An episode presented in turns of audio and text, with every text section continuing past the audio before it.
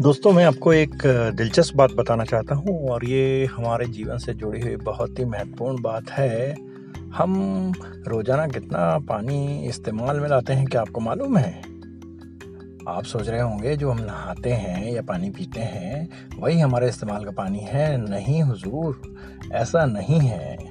आप जो खाना खाते हैं, आप जो कपड़े पहनते हैं, आप जितना चलते हैं, आप जिस बिस्तर पे सोते हैं आपकी हर चीज़ पानी से जुड़ी हुई है और इसका मतलब है कि आप पानी का बेशुमार इस्तेमाल करते हैं। वो सिर्फ़ बाथरूम में या टॉयलेट में ही नहीं होता है।